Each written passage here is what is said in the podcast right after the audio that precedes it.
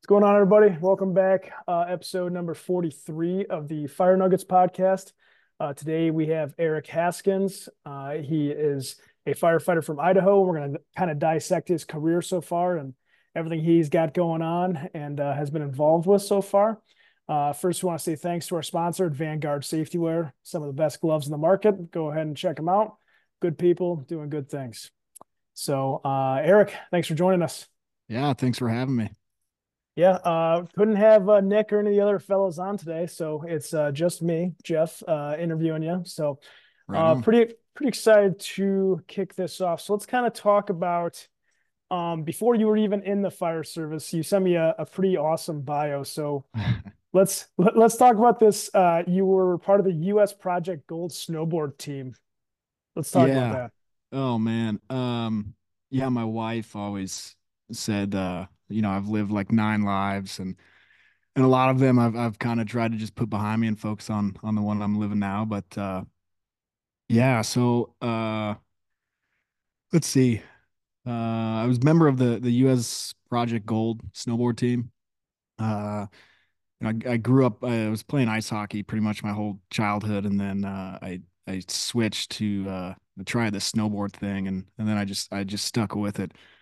And uh that that led to uh when I was 17 I, I moved down to uh Steamboat Springs, Colorado to uh pursue uh really like my dream of uh, getting on the national team and and going to the Olympics and and those things. And um after moving down there uh, I was selected to the the Project Gold team and spent six years on the pro tour, traveling around, uh, competing um, around the world, and uh, ended up uh, retiring in 2009, just before the uh, the Winter Olympics, uh, which was my goal. My goal was that I wanted to go and compete in uh, the 2010 Olympics at Whistler, and I lost my World Cup spot just before that, and so when it came time to to think about whether I was gonna gonna continue on that career path or, or move on uh, another four years on tour,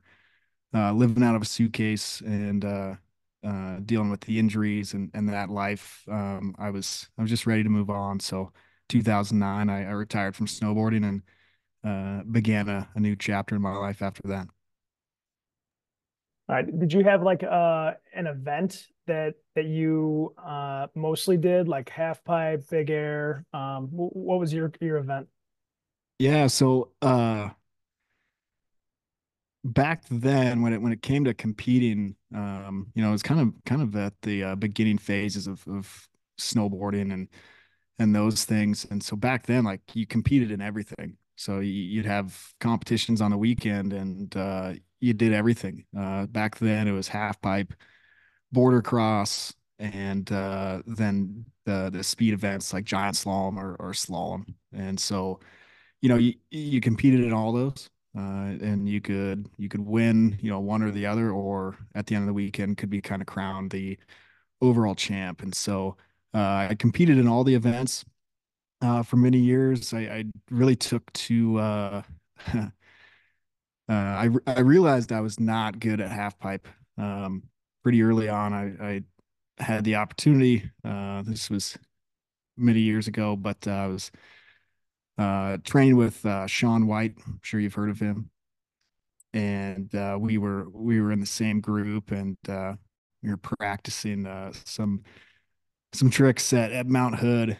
And uh, like I was working on like real basic stuff, and he went up to the coach and was like, "Oh man, I want to do uh, I want to try a crippler. I've never done that before." And at that time, that was that was probably the most difficult trick. And uh, and so the the coach kind of went through it with him and I remember watching him just like fly down the top of the half pipe, dropped in. And, and so this is like a, this is a super pipe. So the, the walls are 20 feet uh, before you even like, you know, get above the lip. Right. And so his first attempt, I think he shot like 14 or 15 feet out of the pipe through a crippler, landed it, and then like rode up and was like, okay, that was awesome. Like next trick. And I just remember thinking like, yeah, like I this is probably not my discipline because that's the most impressive thing I've ever seen, and and I don't have that. So, uh, probably my my events that I enjoyed and and, and were the best at were, were uh, was boarder cross, and then the uh, the giant slalom and slalom events. Um, Mount Hood uh, ended up breaking my back racing in boarder cross. Um, cracked five of my vertebrae, and then was never quite the uh, the same boarder cross racer after that. So I, I transitioned to the the parallel events, um, which were you know the downhill speed events, and then that became my pursuit for uh, for the Olympics. Well, awesome. Thanks for that uh, for that background. So then then you re- retire from that and you start going to school at uh, Boise State University and you uh, you pick up hockey, right? Yeah, yeah. So so I had uh, my last year competing snowboarding. I was living up in Alberta, and I was training with the Canadian team, and and every day we would uh, kind of finish up finish up the day and, and we'd have to go in and, and, do recovery and sit on like these these bike ergs forever and uh, i just hated it like the monotony of it. You'd sit there and so uh, some of the guys were going and playing like shinny at, at the uh, the the outdoor uh, rink as like recovery. And so one day i i went and uh was like hey can i just go play hockey?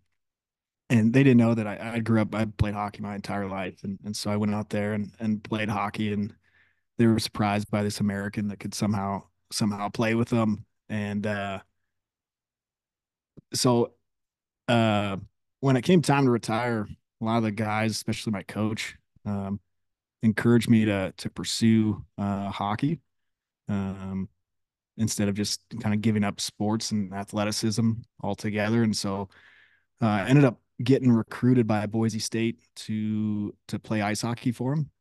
I'd never been to uh, Boise before, and I'd only driven through it, but it sounded like a like an awesome opportunity. And uh, went down there on a recruitment trip and was like, "Yeah, this is what I'm going to do." And so ended up uh, going to Boise State, uh, pursuing a degree in exercise physiology, and, and playing college hockey for the four years I was there.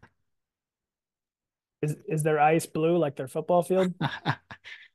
so that is the uh, the number one uh, uh, question I get asked, and and no, it's not. But uh, it was pretty calm to the point where I just finally started saying yes. It's like, oh, totally, yeah. We, you know, we've got Smurf ice, but uh, no, they don't have blue ice. But at that time, we were the only um, uh, college sport that served beer at, at our games and so that was kind of one of our main uh, publicity things to to get students in the stands was uh, you know we sell beer at our games so hell yeah um was was the fire service next or was it your strength and conditioning next? Yeah so fire service had had kind of come in and out of my life multiple times. It seemed like i was on this track and it just kept coming back.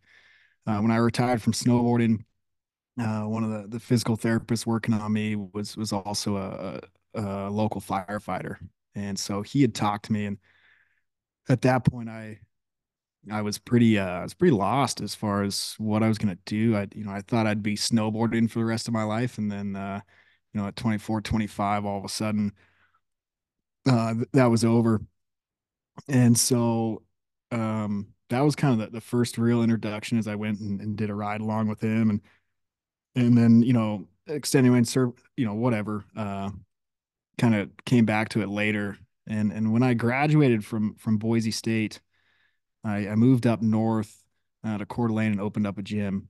And uh that uh that experience i i went up there i brought my girlfriend up there and she was she was so miserable that uh she just did not want to be there anymore. And and so i i wasn't very fulfilled uh, up there uh, owning a gym, and uh, so I was actually pursuing uh, going into the army. I wanted to go special forces and uh, looking into signing an 18x contract. And but I was coming up on my 30th birthday, so the the recruiter was uh, like, "Hey, you know, if you're gonna do this, we got to get you going right away." And I had taken a bunch of tests, and it was kind of the point where, all right, you gotta you got to lock everything up because if you know in the unlikely event that you make it through the pipeline you won't be back for for two years. And so that day i went home and told my girlfriend and she was like ah that's great. I, I think you'd be wonderful at it. I just won't be here when when you get back. And so uh that started a conversation of you know what would you stick around for? And she uh she had mentioned you know you've always talked about the fire service. You've got good friends um back in southern idaho uh, would you, you know, would you consider giving them a call and trying to get on the job? And I, I just asked her if if she would stick around if I did that, and uh, she said yes. So I gave my buddy Frank a call and said, "Hey, man, I'm to sell my gym. Uh, I'd I'd like to uh, get into the fire service. Is there anything you can do to help me?" And he said, "Sell the gym. We'll send a group up there to help you pack up. Uh, you and your girlfriend can move in with us." We'll dedicate uh, everything to uh, to preparing and, and we'll and we'll get you on the job as, as soon as we can. And so that that was kind of what led me led me back here to uh, the Nampa Boise area, and then uh, you know that girlfriend uh, she stuck around. Uh, she's now my wife, and and we've got two kids. And I actually sit in the back seat on Frank's engine here in Nampa, so you could say it kind of kind of worked out. Awesome. But before you became uh, the backstepper for Frank, you started in Caldwell, right? Yeah. Shout out uh, to so, Gino. Oh yeah, Gino Cali. Yeah. Uh, that's that's funny, man. I, I did uh, Gino's Academy uh, when he came through, man. Um, so I had a good time working with Gino. But uh, so yeah, I you know, I, would moved in with Frank and, and the whole goal was was try to get on with Nampa. But at that time it was like, hey man, like test test for everywhere, you know, test test everywhere, just get on um, anywhere you can. Uh, don't be so selective. And and I thought that was good advice. And so I was testing everywhere. And um, you know, I ended up not uh my national registry was delayed uh getting back to me. So I actually missed the the test uh, for Nampa by like an hour. Uh, so we were pretty crushed by that. But uh, Caldwell ended up uh, calling shortly thereafter and, and, offering me position. So uh, I started in in Caldwell, had had an amazing time, and then uh, you know I started there in 2016, and then in, in 2019, Nampa had a, a lateral position open up, and I gave in to some uh, uh, some peer pressure and uh, also met with their chief and, and decided to make the jump from from Caldwell to Nampa at that time. Well, good. That's kind of what you wanted, you know, so that uh, that works out with the, the grand plan. Yeah, uh, I mean, I I was I was really happy at Caldwell. Uh, at, at, that time, we were getting a lot of work, and I was just having a blast. Uh, I was surrounded by really good firefighters and uh, you know I really had no interest in leaving Caldwell. And of course, Frank and some other friends were were kind of getting at me to uh, to come over, and I just I had no interest. And then actually, their uh, one of their their chiefs called me and and uh, asked if if I'd be willing to meet with him. And and I asked him, you know, about what, and uh, he said, you know, I, I you know we've had these lateral hires and I want to know why we can't get uh, like guys like you to come over and lateral over. And so I'd like to meet with you and, and then hopefully you can help us, you know, guide our, our process where we can, where we can rec- recruit better. And so I was like, okay, that's cool. Um, again, no interest in, in coming over to Nampa. And I went and met with him and, and he was like right out of the gates, you know, I'll be completely transparent with you. You can, ask me anything you want. Um, you know, nothing's off the table. And so we sat there for a few hours and just talked about everything from, you know, his organization to, uh, to what I was doing. And, and, um, by the end of that, I walked out and I remember my, my, um, girlfriend was, you know, so, so how'd that go? And, uh, I just remember telling her like, I want to work for that guy. And so it was that meeting that really, was like a 180 degree turn that uh you know I went from having no interest to I want to work for him and uh, be involved in in his organization. So Awesome. Uh, let's talk a little bit about Nampa. Um, you know, I, I I know a lot of good firefighters from Idaho. You know, a lot of them are from Eagle, some from Boise, and uh, you know, I if, if anybody hears a story about you know like Eagle, you know, like they're like a small department that everybody knows. You know, so sure. fill us in on Nampa. Tell us tell us what uh, tell us what we want to know. Yes, uh, Nampa, you know, it's all part of this tre Treasure Valley, right? And and we've really seen a, a lot of growth here where it kind of, you know, starts starts with with Boise and then it goes, you know, all along this corridor, uh, Boise, Eagle, uh, Meridian, uh, Kuna, Star, Nampa, Caldwell, and it's kind of all on this corridor and and uh, you know, it's it's pretty much like you know, as you get farther away from Boise, uh, kind of kind of the worse it the worse it gets, right? And then there's there's Caldwell, kind of at the end, and Nampa, and and I think we kind of take some pride that uh, that uh, you know it, it's it's maybe a little more uh, blue collar or maybe a little more hood out out in our neck of the woods. Uh, we we like it that way, and so uh, that's kind of most time I just say, yeah, I'm from the Boise area because if you say Nampa, they're like, oh, wine country, and it's like, no, no, no, uh, like Nampa, and and no one knows of it. But uh, yeah, Nampa's a small department. Uh, we just opened up a, a station, um, and uh, we've got we run uh, six engine companies. We've got a truck, a ladder, uh, a rescue, and a battalion. Um, and so you know, like our our busier stations uh, are running, you know, over 3000 runs a runs a year, which for around here is like pretty good. Uh, we don't uh, transport, which I think everybody likes, but uh, yeah, that's that's that's kind of uh, kind of Nampa.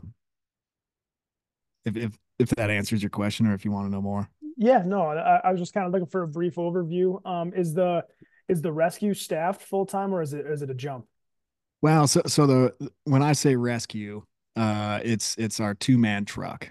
Okay. So, uh, or I think uh, we're we're calling it a squad. So yeah, it's a it's a two man squad, and and we just brought that back into service, but it's not. Uh, yeah, we don't have a like a traditional like rescue like uh most most departments do. Okay.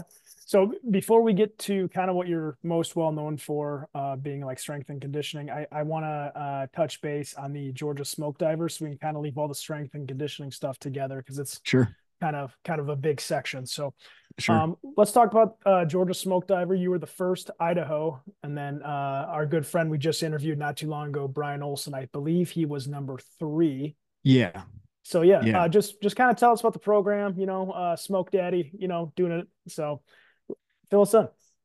Yeah, uh, Georgia, man. Um, so I, I first uh, heard about that program uh, when I was with Caldwell. I uh, one of my buddies uh, was talking about a friend that had just gotten on with Boise Fire. He had he had come over from uh, Georgia and that he was a smoke diver. And uh, you know, I was like, "Oh, what's what's a smoke diver?" And he's like, "Man, they're they're the Navy SEALs of the fire service." And I was like, when he said, I was like, "Oh man, like tell me more. That that sounds super awesome." And and he and he didn't know much about it. Uh, he just showed me the the website, which uh, you know may or may not be designed to not give a lot of information. And so, uh, but at that time, you know, the things that I was looking for and uh, the type of training and the intensity and and the community and, and the the people I was trying to surround myself with. Uh, from the things that I had kind of researched, Georgia was like, man, I gotta go, I gotta go find out what this what this thing is all about. And and there, you know, there wasn't any information out there. All I knew is that, you know, I I wanted the most difficult training in the fire service. That that's what I wanted and uh, at, at the time that was kind of the common consensus of uh, the Georgia Smoke Diver School was arguably the most difficult training in the fire service, and so I was like, awesome, like I'm I'm going, and uh, so yeah, I, I, went down there not knowing what I was kind of getting into, other than hoping it was something, and and uh, from it, like I would say that I got everything that I was looking for and and more. Um, I was the the first one to graduate from uh, to be successful from Idaho. Um, and then when I got back, uh, you know, guys like Brian and and uh, Idaho too is guy named Garrett Lyons. He's a Boise guy. You know, they reached out right away and wanted to know more.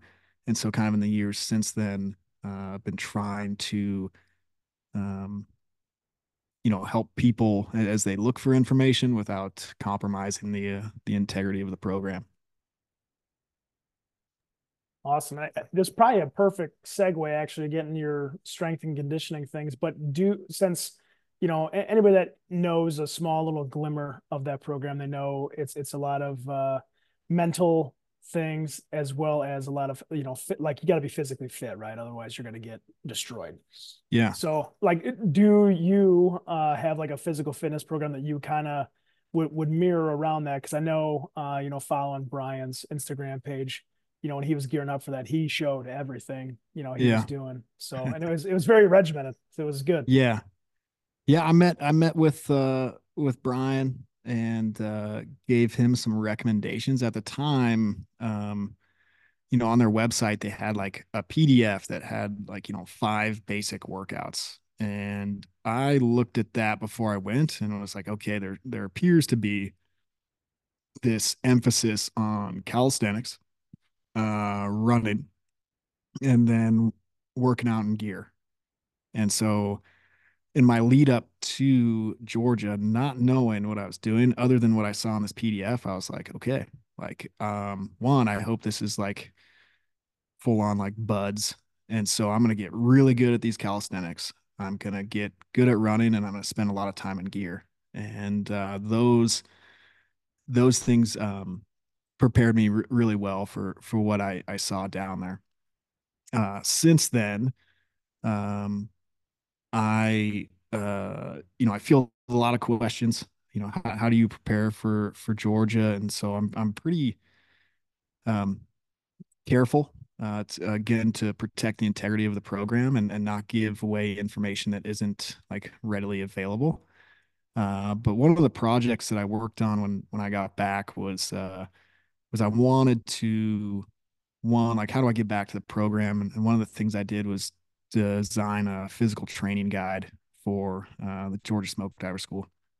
Uh, and I, I, really looked at, uh, you know, so if familiar with like, uh, you know, the Navy SEALs, they have a, a physical training guide available for free on their website that is designed to you know make candidates successful at least on the on the physical training side of things and and it earlier in life, I'd known about that because I, I, wanted to go to special forces. Originally, I wanted to be a SEAL. So I, I knew about these resources. I just thought, like, uh, man, um, you know, I we should have something like that for Georgia that can guide people, um, and it should be free. And so that kind of set me off on a project that I worked on for a while and and uh, resulted in the physical training guide that's available on their website for free and that is designed you know uh, pretty pretty much around like what I, would recommend how to how to physically train for that. So you know what uh, i felt led to my success and then also you know things i would have done differently. Um, so you know as far as like a program that i would recommend for that uh, I, I i steer everybody towards that phys- physical training guide and I think the the people that that stick to that um, see more success than say like another common thing you see is is people will go off and get some uh, you know soft program or you know some Navy SEAL special elite military PT program. And then they fail miserably down in Georgia and in talking to some of them it's like you have to understand that those those seal or you know special operator programs are designed specifically for those like units and those operations. They aren't designed for georgia. Um and so you know you, you don't see a lot of success with that that sort of training. And that's again where i would just go back and the physical training guide really outlines um, kind of the, the, physical demands and where people should should place a focus. And I think uh, you know it it's led uh, to uh, to higher success rates. I think in the PT, um, and the people that uh, you know stray from that, um, you know, can can be less successful at times. Well, thanks for uh, thanks for expounding on that. Um, now let's kind of talk about the next next piece you sent me. So, um, you know, you got your degree in exercise science. Um, you know, looking at exercise physiology, and you know, your national strength and conditioning uh, certified strength and conditioning specialist, tactical strength and conditioning facilitator, and the West Bar Westside Barbell Conjugate tactical coach. Kind of tell that's a very long. It's a mouthful, man. Nice, yes. nice job. Nice job. Yeah, yeah. So, uh, yeah, tell us about uh, kind of all that, how you got involved, what you did, and uh, you know how it uh, helped be who you are today. Yeah. So the uh, the strength and conditioning side you know, I'd, I'd, always enjoyed training, especially in, uh, you know, snowboarding. I, I, was really fortunate. I worked with, you know, national team strength and conditioning coaches, and and I always loved like the training aspect of it. And then you'd you'd get to go off and compete and really put your training to to a test, and then come back. But you know, I always enjoyed the science behind it, and and um, so when I went to school, uh, originally I wanted to be a physical therapist, and uh, I went through. I got exercise phys, and and the degree that I was pursuing um, set me up good to get the uh, the NSCA CSCS. And as I got closer to going to physical therapy school, uh, the less I wanted to do it. So I was interning at, at multiple like PT offices and um, man, I, I just hated the system. Uh, it seemed like uh, at least the places that I was working were just interested in like turning tables. It was like, you know, get them in. So I'd go there and and uh, you know, the PT would be like, you know, hey, this guy's coming in next. Here's a sheet. You know, it's basically just like a PDF. It's like, okay, this is for a rotator cuff injury, take them through the exercises and then shoot them out the door. And and I just hated that cookie cutter approach. And and as I got closer to going to PT school, um, I just realized this is not not the direction I, I want to go. I'm, I'm interested in training. I'm interested in strength and conditioning, and I want to coach. You know, I want to make an impact and work with people. And so that was kind of the deciding factor to to go open up a gym instead of going to PT school. Um, with with my background in uh, sports and those things, and then um, you know my formal education in strength and conditioning when i joined the fire service i had a a really important conversation with a with an officer that i was working with and it was early on and you know i was just trying to find my way and and he just uh, kind of looked at me he's like you know what what's your thing and uh, i was like you know what do you mean and he started pointing around the bay he's like you know see that guy over there you know that's underneath the engine uh, turning wrenches well before joining the fire service, he was a mechanic. And so he's our guy when it comes to like fixing, you know, the engines and, and working and turning wrenches. And then that guy over there, his side job is construction. And so, you know, he's our go-to guy for building construction. And, uh, you know, we had one guy that sold uh, fire sprinkler systems. And who do you think gave like the best fire sprinkler system class like in that department? Like that dude. And so he kind of just said, you know, what is it that that you have, uh, you know, like a unique background in that you can bring to us uh, to help us? And and I said, well, you know, I've got this formal education in strength and conditioning, and uh, you know, I've worked with professional athletes, uh, Olympic gold medalists. Uh, college sports teams like I've worked with a lot of different groups and I was like you know I could I could help out with like our fitness and uh you know, he kind of said, look around, man. Like, I think we could probably use a little bit of help on the fitness side of things. And so that, that was kind of my, he, he kind of just opened that door for me to, uh, to say, Hey, you know, I, I've got some information that I can share with you, uh, that might help some of you guys. And from there, it, it really kind of, um, uh, the trajectory was was steep after that. Uh, working with my buddy Frank, you know, we started a, a company and we started working with departments all over uh, the area and the state with uh, building out like recruit academy pt programs and from there it just continued to grow and kind of since this has happened it, it's just kind of been organic growth of of trying to apply and and and leverage my my experience in strength and conditioning and, and how how can I use that to assist like the fire service? You know we're in we're in dire need of of of help on on that side of things. And so that's really the mission is to to try to create um and assist you know uh, our community with with good strength and conditioning that uh, will not only increase fireground performance but uh, lead to like a decrease in the risk of death and injury and and uh, so that's kind of how the, the strength and conditioning is is now transformed into you know what I'm trying to do and, and help with in the fire service. Nice. Um, now let, us kind of look more towards what you're doing now. So you uh, you're the co-founder of uh, Brotherhood in Training and the head coach for Firehouse Strength and Conditioning. Let's let's kind of talk about. I I know it's you and Frank. You know, give us give us a synopsis of uh, where it's been, where it's at. You know, where it's possibly going, and, and what you guys do now. You know, I know you guys offer online training and and things like that. So uh, fill us in. Shameless plug away. You know, do it up. Yeah, I'm. Yeah, this is probably my least favorite part. But uh yeah, so Brotherhood in Training, um, again, we we kind of formed that that company to uh work with departments and especially with their uh like recruit academies.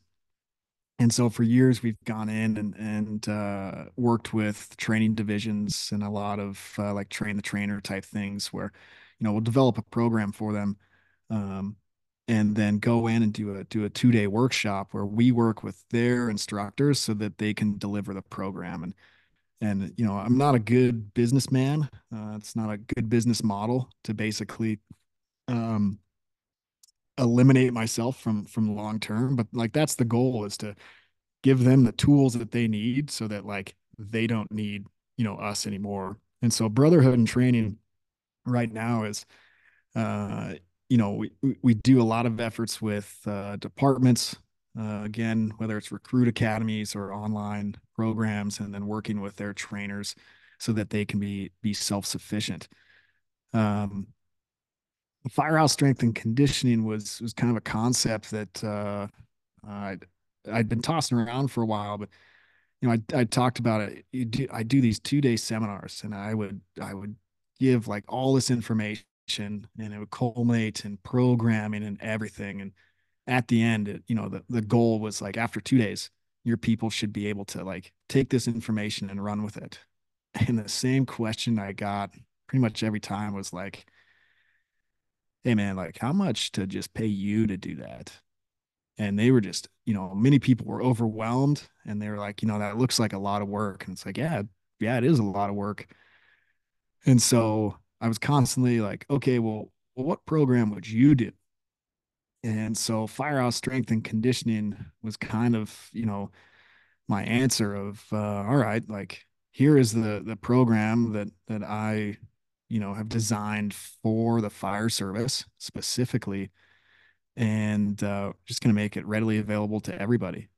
And uh, the program, uh, like I said, is designed specifically for firefighters um, with the demands of the job in mind. Uh, things that uh, it focuses on is building maximal strength, explosive power, and building work capacity, uh, as well as you know reducing injuries.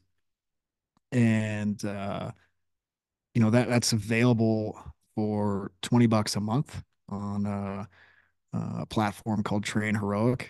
And you know, since rolling that out, you know that's the that's the program that I do and since then like that's you know kind of uh, gotten quite a bit of momentum and you know now working with uh, departments you know uh, across the ocean um, and coast to coast um, and and it's become you know it's pretty exciting to to be working with departments and firefighters all over the country offering you know what I what I think is a, a good strength and conditioning program designed specifically for our job so that's that's kind of been my main focus uh, for the last couple years. Nice. Uh, could you possibly give like a, a brief look at what a uh, training looks like? Uh, I mean, I'm, I'm going to say the C word. Like I, I, I do yeah. CrossFit, you know? yeah, sure, and, man. Yeah. Yeah. So like, like, like I do it, but, uh, I, I like more of like a, like a John Welbourn, like way back in the day, like, uh, yeah, CrossFit man. football. Yeah. So yeah, uh, could you like toss us a, uh, like what a training session looks like real quick? Yeah. Um, and, and first like, uh, John Welbourn, man, like I, I love that guy. Uh, he's he is uh, he's really awesome. I, I like what he's doing. Uh, CrossFit, man, that you know that's funny. It's the C word, right? Um, I think CrossFit is great. Uh, I think when the the methodology and everything is applied correctly, um, it is extremely effective at uh, you know improving fitness, and especially in the early days. You know, you saw such a uh, a large gravitation from the tactical populations because it was so effective at building work capacity for you know military law and firefighters and and so it's not uncommon for it to you know still be so popular but it's it it also carries with it uh you know as people don't understand it um you know things that people don't understand they can be afraid of or um you know there's also the risk of injury just like anything so uh, so kind of see how I want to break this down. So, like a, a typical session, you know, uh, kind of break things into into two pieces. So it's strength and conditioning. And on the strength side of things, in general, there are three ways to increase strength. Uh, one is to increase uh, the motor units uh, involved in in the movement. Uh, Two would be to increase the rate of force development. So just think like acceleration or speed. And then the third would be to increase the size of the muscle. And so, in general, that kind of outlines the three ways that we can improve your strength. Here, like in the West, um, there has been pretty much since a guy named Arnold Schwarzenegger came over uh, has been a, a, a, huge focus on just one aspect, which was increasing the size of our muscles, right? Uh, people want to look good naked. And so they lift in a certain way that makes them look bigger, but doesn't ultimately lead to performance increases.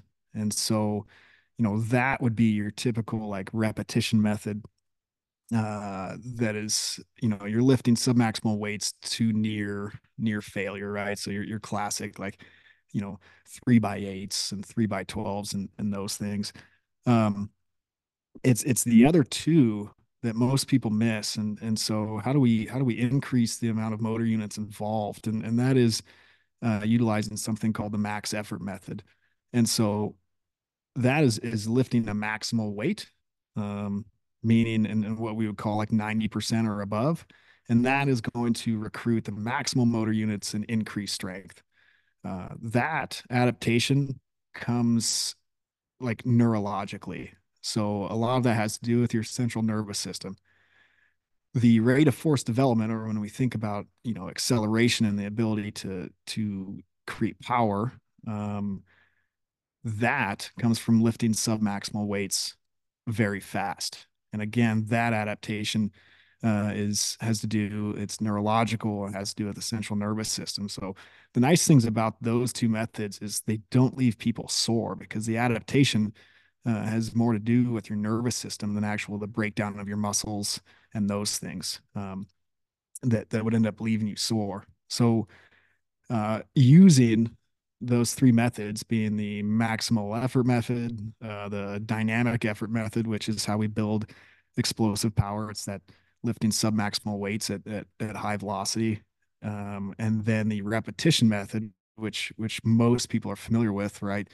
Lifting weights to to near near failure as far as you know high volume. When we use those three methods in conjunction with one another, where we are are, are trying to develop multiple qualities at once, that would be called the, the conjugate method. And so that's uh, how I use um, uh, or how you know my strength and conditioning program is is utilized um, utilizing the, the conjugate method to develop all these qualities and so a typical training session is going to depend on like what is kind of our main goal for the day and so if we're trying to build maximal strength, then the main session or that session would look like, say, starting with uh, like a heavy lower body exercise.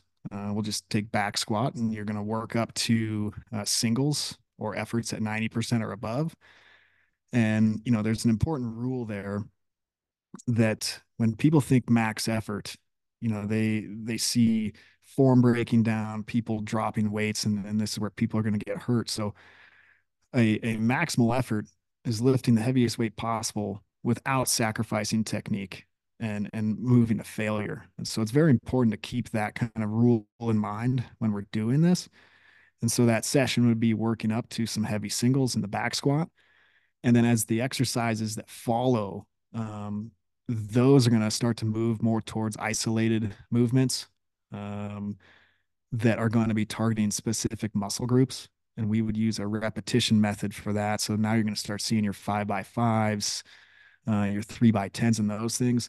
Because in those areas, we're trying to build muscle that uh, can support the main lift. And so the whole program, like within that session, is designed to support each other within that session as well as for sessions to come. So that would be like a, a typical max effort uh, session. So maybe back squat, heavy singles, uh, maybe do a five by five deadlift, and then we'll do some some lunges with much lighter weight to uh, develop to develop like single leg work, some quads and hams and those things.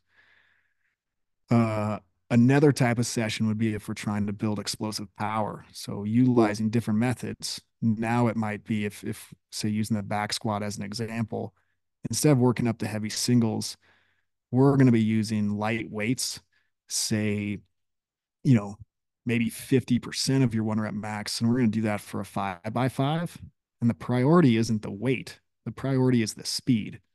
We have to attain these high speeds to develop explosive power. And so for a for a dynamic effort lower session, yeah, maybe it's a, a back squat five by five at 50%, which a lot of people have trouble with. They're like, well, you know, I don't I don't feel sore after this. You know, it's not heavy enough. And uh, you know, how does this work? And uh, it's just trying to explain to them that, you know, this is part of a bigger system. And, you know, we're going to build explosive power, which will end up contributing to your overall strength. And again, the rest of that session starts to to roll out and start isolating smaller muscle groups that would be, say, maybe lagging or high risk for injury that now we're going to isolate those and try to bring those up so that we can reduce your risk of injury and they contribute more to the main lift. Does that make sense? Yeah. Um so and like for for physics, right? So uh kind of how how how the methods work together. So force equals mass times acceleration. If I want to increase force, I really have two variables that I can I can modify there. One is the mass, so I can increase the mass that I'm lifting, and I would use the max effort method to do that. Or if I want to increase force, I can increase the acceleration, which we use the dynamic effort for. So in using those two methods in conjunction, we can we can both like increase the force and over time you see them like assist each other as you continue to build strength.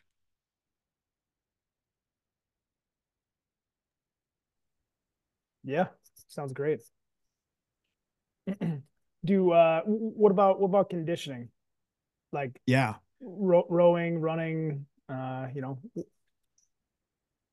Yeah, so I'm good. Uh, I'm glad you asked that. So on the on the flip side of things, you have conditioning, and and really with conditioning, we're trying to build work capacity.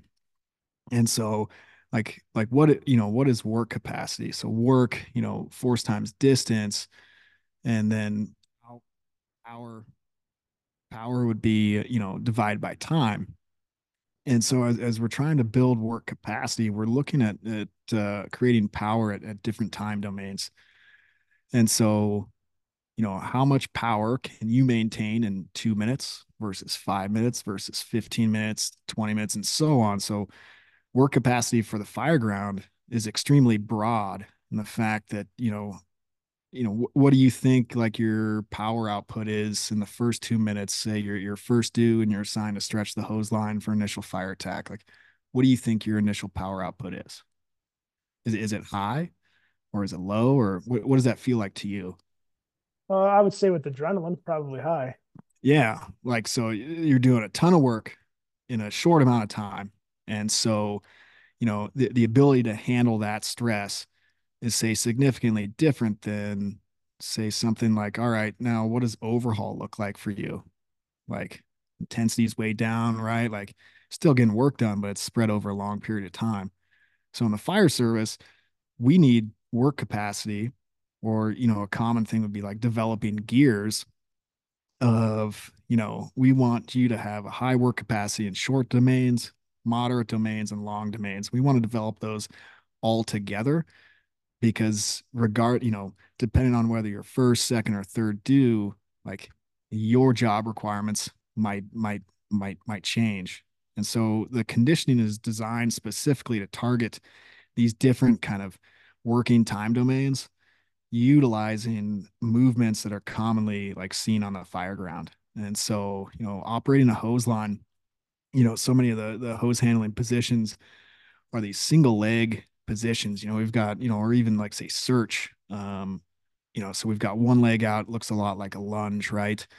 Um, versus say overhaul, we, you know, we've got arms extended overhead, we're we're pressing and pulling. And so, you know, designing conditioning that is going to utilize or mimic similar movements found on the fire ground and then organizing them within like a conditioning workout with a specific time domain uh, in mind and so that's that's really and and the conditioning is where you can get really creative right? Uh, so crossfit style workouts right are pretty popular. Um, but you know there's there's multiple ways to do that. And but at least our conditioning is designed to build that work capacity and they could look like anything you know like uh say like a triplet of rowing wall balls and lunges.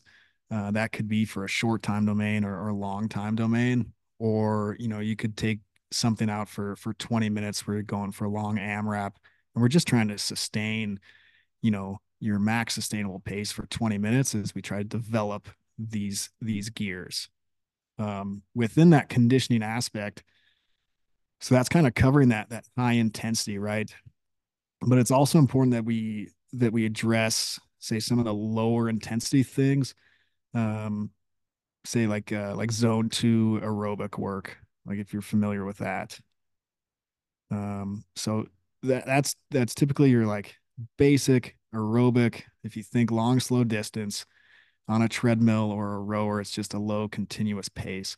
And this is like my least favorite thing to do. Um, I, am not an endurance athlete. I wasn't built to do that. Uh, I'm much better at, you know, 200 foot lengths going as fast as possible.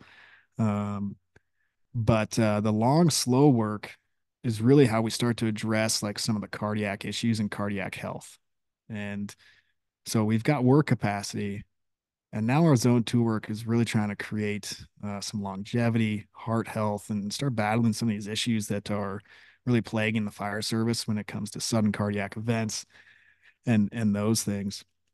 And so it's it's intermixing that sort of work in there as well to get the other side of the continuum so that we can get kind of a more holistic approach uh, for your health.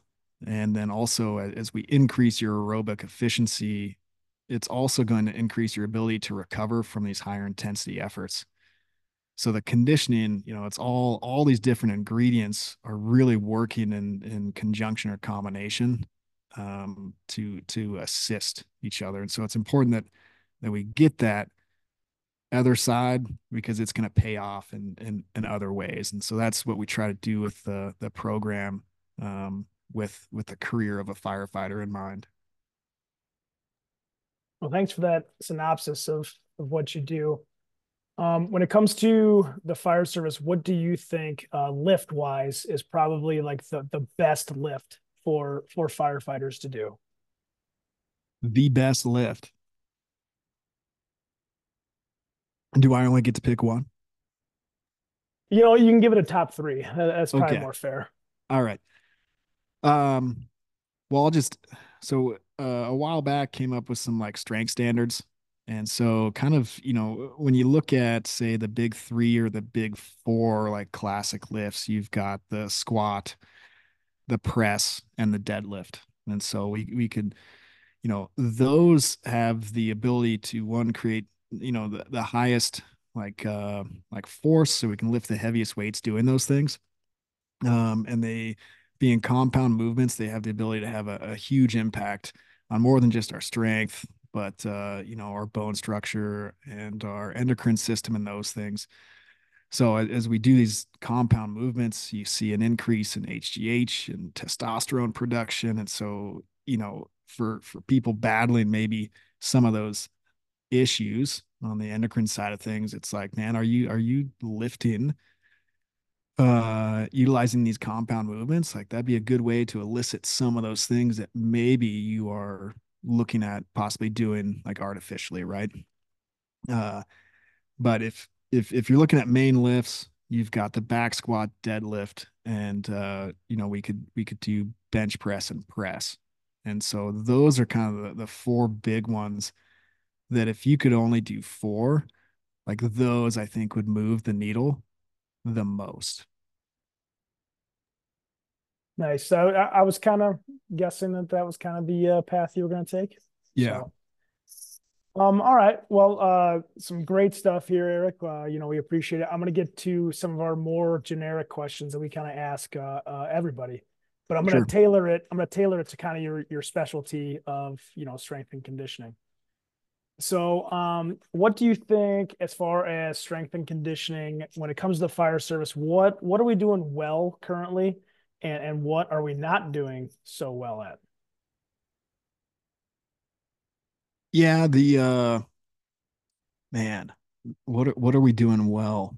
Um I I think we're we're seeing um you know a a switch uh at least uh what what I'm seeing out there is this switch to a a, a bigger emphasis on on strength. You know, is this pendulum kind of like swings, right? And and so for a long time, it was it was thought of like, man, I just need to do cardio. I just need to do, you know, get on the treadmill and and run, right? And and a lot of that has to do with just our selection process, right? So, um, you know, for many departments, uh, I'm not sure how yours is. Did you have a, a physical fitness test to get on with your department? Uh, it's it's a CPAT. Uh, sure. But, okay. But yes, yes. Okay and and I'd be happy to dive down. I, I got opinions on CPAT, but um, so so for many, it's like uh, you know, a mile and a half run, right? Like like that's it. And so the NFPA says that uh, you know, minimum uh, aerobic capacity uh, to safely perform fireground activities is 12 METs. And so many departments use a mile and a half run to predict uh, what someone's VO2 max is, and they have a cutoff at that 12 METs of like this is what you need to do uh, to to get hired. Um, and so I, I think that lends itself to being singularly focused on it's just like, oh, well, if it's if it's just running, then I think that led the fire service down this, you know, we just need to focus on cardio. And so I think what what we're doing well is this kind of transition or switch to to thinking about more than just cardio and starting to get back to like lifting weights. You're seeing uh, gyms uh, maybe start adding back in free weights, um, you know, barbells and those things um, versus just cardio machines. And so I think, you know, I think we're headed in the right direction there. I think that's a slippery slope because as you add those things back in, you start encouraging strength work. You know, strength is is set plays such a key role in in uh, in like injury, right? Like how does injury happen? Well, you know, anytime say uh, demand exceeds the capacity of say your your joints or your tissues, like you'll you'll experience injury. And so through strength work, I can increase the capacity uh, so that it exceeds demand and, and lower the risk of injury. Uh, so th- those are things I think are, are headed well. Where the things that I, the area where I think we're missing is just having physical standards. So we have a lot of standards in the in the fire service. Uh, NFPA even has one for aerobic capacity, but you know, we we aren't holding like a minimum standard, say for like incumbents and from year to year. Typically, with most of the fire departments I work with, you have to meet that initial physical standard to get hired, and then after that, it's like it's it's on you, right? And I, I think we're missing in that aspect by not having a standard, like an annual physical standard that can, you know, our members can be motivated to try to maintain their fitness and abilities throughout their career, uh, which is hard to do without something to motivate them to do so. I'm not after jobs, right? Like I'm, I'm not promoting uh, physical standards to try to get everyone fired.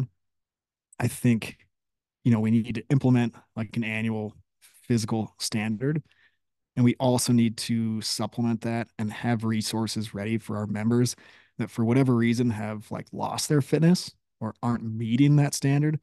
We need to be ready and prepared to give them the necessary resources so that they can get back and they can get back to a level that allows them to perform safer on the fire ground, but then also lead to them having a healthier like career. And then as they retire, they don't retire out like broken and damaged. They've they've been able to maintain their health and fitness so that now they can can go like actually enjoy their retirement and, and go do those things, which like around here you just see a lot of guys that are retiring uh, with multiple surgeries and it's like man they they work their whole life and now they're so broken that uh you know they, they don't get to do those things that they were looking looking so f- forward to do and so our our physical standards um you know I, I think we're missing there and we could really really do something to improve that across the country. A great answer man. Um now kind of let's let's look in the future. Um what would fire service what well what do you hope that fire service uh you know strength and conditioning looks like in you know 10 plus years yeah, so I I just took a a trip down to South Metro um in in Colorado to beautiful uh, gym. Oh man. Okay, so you're familiar. I was, you know, I I'd, I'd seen some of their stuff on on social media and and was had the opportunity to go down do a site visit and and visit with their people and just look at like the programs that they're doing. And I was so impressed with the the approach that they have taken with their department and uh, you know they they had some Sentinel events that led to the formation of say like a wellness program, uh, establishing you know certain positions and and bringing in resources uh, to to kind of support this program. And the things that they're able to offer their members um, are really impressive, and and I would love to see the fire service you know, if we look towards them for for guidance, I think that they are doing things like I'd love to see it head in that direction where they are uh, you know, even kind of treating their members as if like they're professional athletes.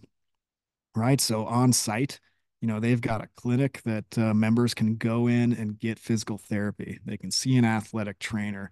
They could see a chiro uh, they could get personal training. They've got uh, strength and conditioning coaches that are solely like there to provide programs and support the members. Like that's their only job. It's not this pure fitness trainer approach where it's like, okay, we're going to take guys from the line who are, you know, fitness enthusiasts or or maybe they're even highly qualified but we're gonna we're gonna ask them to take on this this fitness thing in addition to their regular job duties. Um, I, I, think that system falls short. Um, I think the demands are are too high to really be uh, effective there. So as we look at what South Metro is doing, I'd love to see the fire service head in this direction of, you know, we have uh, these divisions set up in our departments you know, uh, training, special ops, and those things, and starting to think about creating a, a wellness division that can support the members for their long-term like career and give them the the resources that that that they need because you know so many things are stacked against us uh, that we really need help when it comes to like our our physical fitness and, and those things. Um, so I, I'd, I'd love to see it head in that direction i also understand that that takes a significant like monetary investment and so for many departments like that's not going to be possible. They just don't have the the money. They're doing the best that they can with the resources that they have. Um, and so just thinking about what what are the ideas and concepts that we can take from maybe this um, you know something like South Metro or these departments are doing and what can we take from them to to implement maybe it's just annual like annual physical exams um, does your department do like an annual physical exam for you guys um, everyone is offered one, and then if you're on special uh special teams, you uh you get one. Yeah. Sure. So uh I, I was teaching a class down in uh out at Wichita Hot last year and you know, I just was like, hey, you know, quick show of hands, uh, you know, who who here um department policy takes an annual physical. And like there was maybe one or two hands in this room. And it was shocking to me um just how behind we are in offering something as simple as that. I know in my department alone, our annual physical has saved multiple members' lives. So on a cardiac stress test, I just worked with this guy um, during his uh, cardiac stress test on the treadmill. Uh, they identified a STEMI, and he, uh, you know, they sat him down, evaluated him, and uh, he he had a widowmaker. And so he was in the next day getting a stent and getting that taken care of. And in talking to him, it's like, how lucky was he had he gotten, you know, not gotten that annual physical, you know, his next structure fire, like that's a line of duty death for us. And so something as simple as departments, you know, initiating an annual physical I think could could save a lot of lives and and support their members um, if they can find you know the resources to do that for them. Nice. Um, and lastly, a little bit of a, a rapid fire. Um, so far, what's uh what's been the best class you've attended? Um, yeah, you know, I was just listening to to Brian's um podcast. Uh, which which was awesome. So I'm gonna try not to. We have very similar answers, uh, so I'm gonna try to try to do something different. But uh, best best class was that, was that the question? Yes, sir. Uh, so uh, DIY by uh, Gary Lane. You familiar with that one? Uh, yeah, I've I've helped Gary a handful of times too. oh class. man, so like I I love that class. I've taken it from Gary Lane multiple times. Um and and one like Gary Lane, like he's just one of my favorite people in the world. Uh, I wish I got to hang out with him more. But that DIY class that he gave is it it it seems so like spot on to the types of like fires that that we're getting at least in in this area. And so as he was running scenarios, and doing all these things, it was like, oh man, I had a fire just like this, or I had a fire like, man, this scenario was just like I, I they lined up with so many of my experiences that as I took his class, I was like, man, I wish I would have taken this class before those because I probably would have like done things different, and you know we would have had better, you know, more successful outcomes. And so uh, I love that class. Um, you know, I think pretty highly of Gary, and and so yeah, I'd say that that DIY engine ops class is is a good one. Yeah, and I mean, as far as uh, you know, suburban land, you know, if you're the first due engine, there ain't nobody else coming for another five, you know, minutes or so, and it's just you. You got to force, you got to stretch a line, got to yeah. start doing a search. So I mean, it's it's money yeah, you you may or may not have somebody in, in, in pajamas come out and start talking to you, and you know who who knows what what uh, Gary Lane might might throw at you, but these scenarios, I'm like, dude, we had the same thing happen at this you know trailer fire or whatever. So yeah, no, I I think it's a great class. All right. Uh, what about uh, best conference? Which, by the way, I got to use this time. Like, you guys have a lot of good ones uh, around you. You know, uh, Boise uh, Fire Symposium's been going on for like it's been back, I should say, for about six, seven, eight years, something like that. Yeah. You, know, you got March Mayhem. Ken Bowman had something going on for a little bit, you know, so some good stuff around your area. Yeah, we're we're super fortunate, you know, and if you think about just within this corridor that that we're kind of in, like we we've got some real heavy hitters as far as, you know, in the fire service. And um and so we we've got you know the things that you mentioned boise fire symposium what gino's doing with march mayhem um, and then you know my my favorite uh, back in the day before it disappeared was the firemanship conference. And so just in the northwest we we just had so many good options but uh, I think you know one of my favorite conferences was, and I'm not sure if they're doing it anymore, but uh, Sean Marvin from Eagle Fire used to put together this uh, mountain home fire conference. Uh, that was just a little ways out outside, and uh, it wasn't big, and it was just you know it was very like basic. But the the group of firefighters that showed up to that, this may be their like only conference they get to. Like there wasn't a lot of glam and glitz. Uh, all the instructors were, uh, you know, everyone is volunteer and everyone's there just because they they want to be there and, and help out maybe like an underserved group of the fire service from from these really smaller departments. And uh, so I, I would just like to kind of give a shout out to to um, to that fire conference is is probably one of my favorites is is it the, the ability that it had to to touch you know and make an impact on on firefighters that that don't have the the resources that that so many so many of us do. Nice. Sean's a Sean's a good man. Yeah. Um what uh what's the best book you've read or books if you can't name just one? Yeah. Um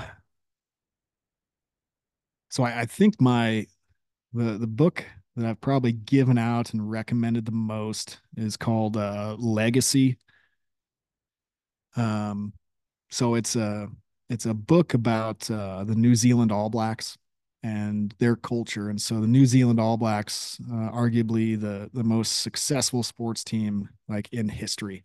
When you look at at their win percentage, not including the the last couple years, you know, when we think of dynasties, we probably think of uh, you know Alabama college football. We think of maybe the Patriots and and some of these other classics, but uh, as far as internationally in sports go, like the All Blacks, like the winningest team in, in history. And this book dives into kind of the, the inner workings of their organization and their culture and the how related I saw that to the fire service and all the lessons that can be applied to say building a culture within your department, within your company.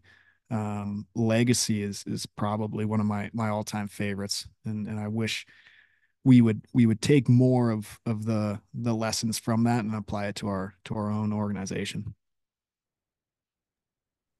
Nice. Um and then lastly what uh what podcasts you think that we should be we should be listening to or looking into? You know uh podcasts i i listen to i, I kind of go uh in in spurts um, I'm I'm pretty into like the performance and and uh, like I, I don't read a lot of say like nonfiction or excuse me fiction. I, I, I like listening to podcasts that are going to present and and I feel like I'm learning something from. So you know whether it's Andrew Huberman or Peter Attia and those things. Um, I there's there's not a lot of fire podcasts that I listen to anymore. Um, and unfortunately, it's like I used to follow a lot of these and uh, as I've had the opportunity to go out and, and work with these individuals at conferences and instruct with them, uh, I was left disappointed in, in many of them because they just they aren't who they like appear to be on their podcast, and then in real person, it's like you know I've been let down by by a lot of groups. Your podcast not included. I just I just have to to make mention of that. But um, you know, I, I, like the the Fire Nuggets podcast. Uh, once in a while, I'll, I'll listen to uh, Corley Moore and the Weekly Scrap. Uh, I like that one.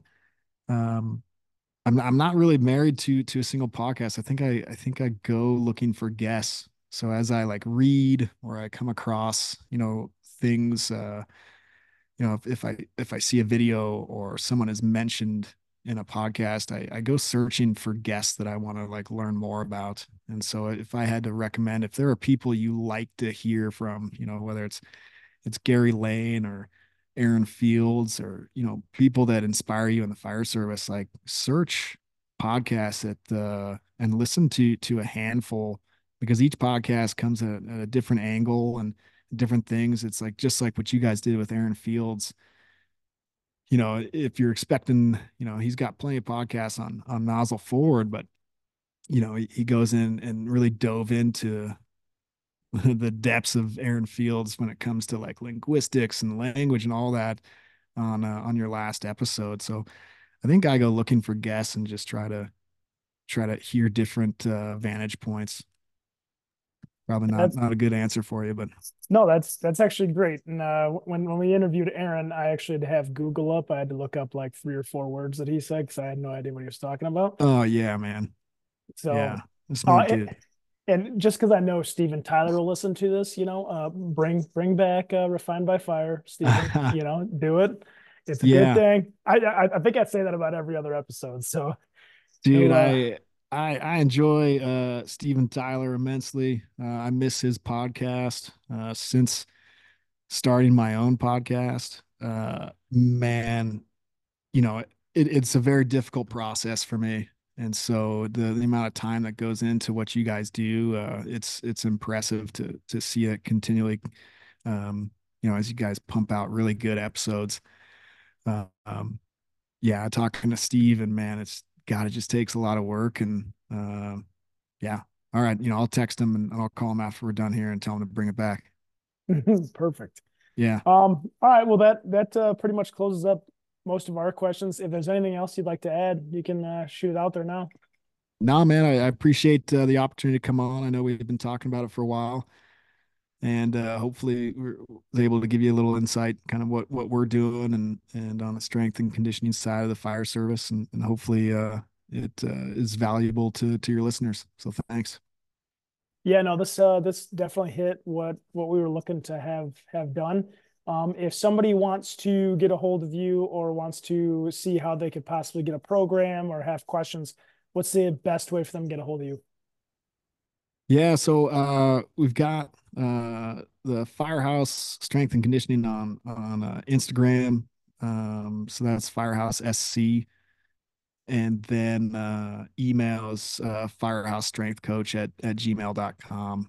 Those are those are probably the best ways to reach me. Uh, I uh, I don't spend a lot of time on, on social media, so sometimes it takes a while uh, if someone shoots me a message there to get back to them. But uh, you can uh, visit our website, firehousestrengthandconditioning.com, to learn more about the program. Um, shoot me an email, firehousestrengthcoach at gmail.com, or uh, hit, hit us up on, on Instagram. Awesome. Well, thank you so much, Eric. Uh, it was a great conversation and uh, hopefully see you next month. I am pretty sure I'll be out there. So yeah, firemanship, right on, man. All right, man. Thanks, dude. All right, thanks.